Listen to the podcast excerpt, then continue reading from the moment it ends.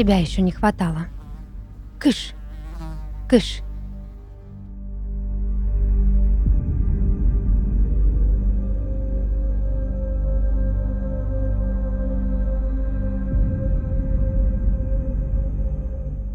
Однажды утром в одиночную камеру Отти Салюма залетела самая обыкновенная муха.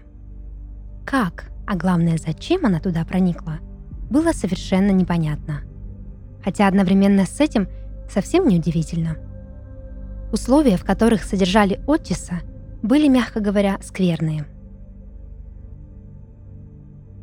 В его камере редко наводили порядок, отчего по углам скопилась пыль и грязь, Постель заключенного давно не стирали, а еду приносили пару раз в день.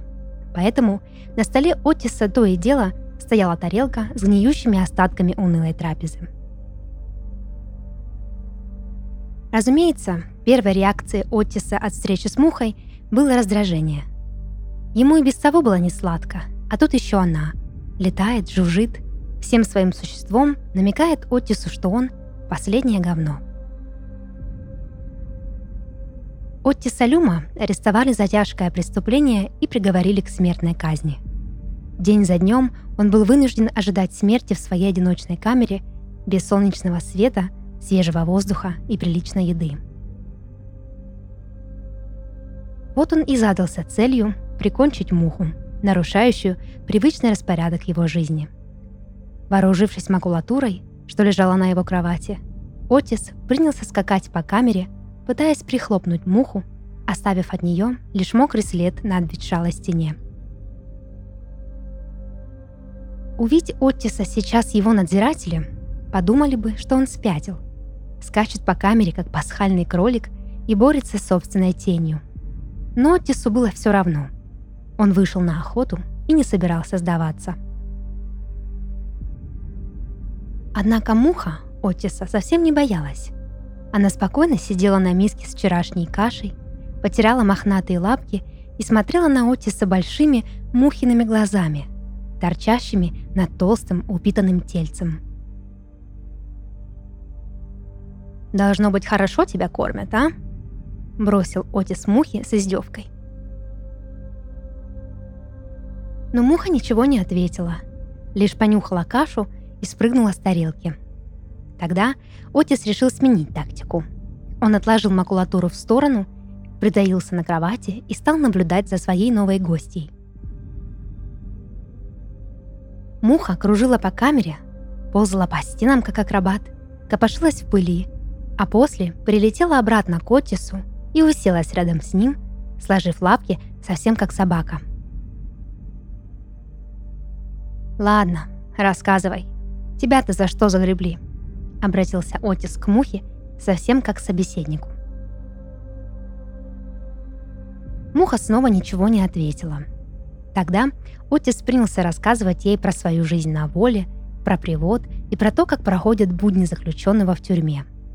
В какой-то момент ему стало казаться, что муха действительно слушает его, кивает мохнатой головкой и все понимает. «Странная ты тварь», если бы я был мухой, ни за что бы не подался в камеру к смертнику. Летал бы себе на воле, любовался травками там всякими, цветочки бы нюхал, даже ротву поприличнее воровал бы. А ты? Чего тебе здесь любопытно, не пойму. Продолжал беседу Отис, то ли с мухой, то ли уже с самим собой. Когда в камере выключили свет и объявили отбой, муха устроилась рядом с кашей а Отис на своей старой скрипучей кровати. Так и уснули вместе. А ночью Отису Люму приснился странный сон. Ему мерещилось, что муха проникла не только в его одиночку, но и в его сознание. Там она выросла до невероятных размеров и медленно двигалась на Отиса, словно страшный зверь. Муха была такая большая и неповоротливая, что убить ее не составило бы никакого труда. Вот только для такой большой мухи понадобилась бы и большая мухобойка. Да и сам Отис по сравнению с мухой был крохотным и жалким. Он застыл в испуге на своей кровати и наблюдал, как муха медленно приближается к нему, жужжа как церковный набат.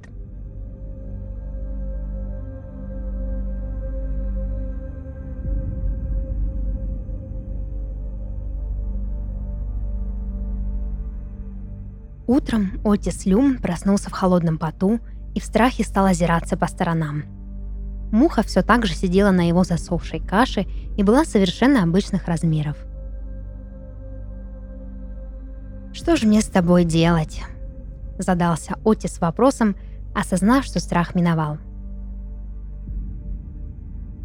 Пожалуй, именно в тот момент он решил, что из соседства с Мухой нужно получить хоть какую-то пользу для себя. Так Оттис Люм и Муха стали друзьями-сокамерниками. Муха привыкла к Оттису и уже подлетала к нему поближе. Садилась на плечо или на руки, чуть ли не давала гладить себя. А Отис стал ее подкармливать. Иногда он прятал для нее кусок хлеба, другой раз протягивал ложку супа, а один раз угостил даже сладким чаем. Мухе очень нравились угощения – по всей видимости, на воле было так скучно и уныло, что Муха решила остаться жить с Отисом Люмом. «Вот до чего доводит одиночество. Бодишь дружбу с Мухой», — говорил Мухе Отис. И действительно, было в их дружбе что-то трогательное и печальное. За эти дни Отис настолько привязался к Мухе, что чувствовал за нее свою ответственность. Совсем скоро его отправят на электрический стул, и кто тогда будет о ней заботиться? Ведь он приручил ее. Не будет ли она грустить о нем? Не будет ли искать, летая по коридорам тюрьмы?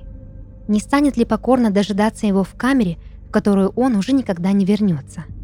А быть может, она вообще попадет не в те руки, и ее прихлопнут куском макулатуры, как когда-то хотел поступить и сам Отис.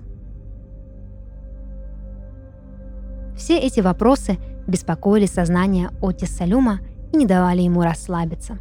Тогда он принялся давать Мухе наставления. «Когда меня не станет, улетай на волю и живи там полной Мухиной жизнью. Обо мне не печалься и не ищи. Нюхай цветочки, да жужи себе счастливо». Но Муха ничего не ответила Отису.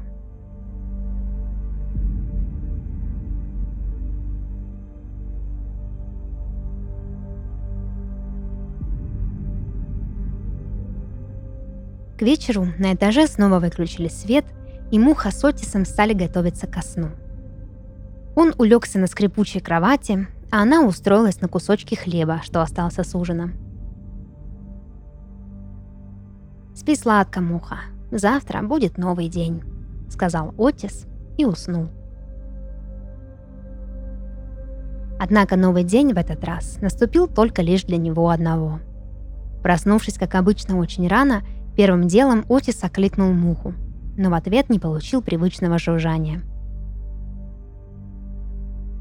Склонившись над кусочком хлеба, чтобы разбудить муху, Отис увидел, что она лежала себе на мохнатой спинке, раскинув по сторонам крохотные лапки и уже не шевелилась.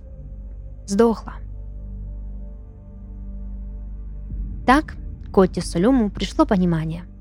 Краток час заключенного смертника, но жизнь мухи еще короче.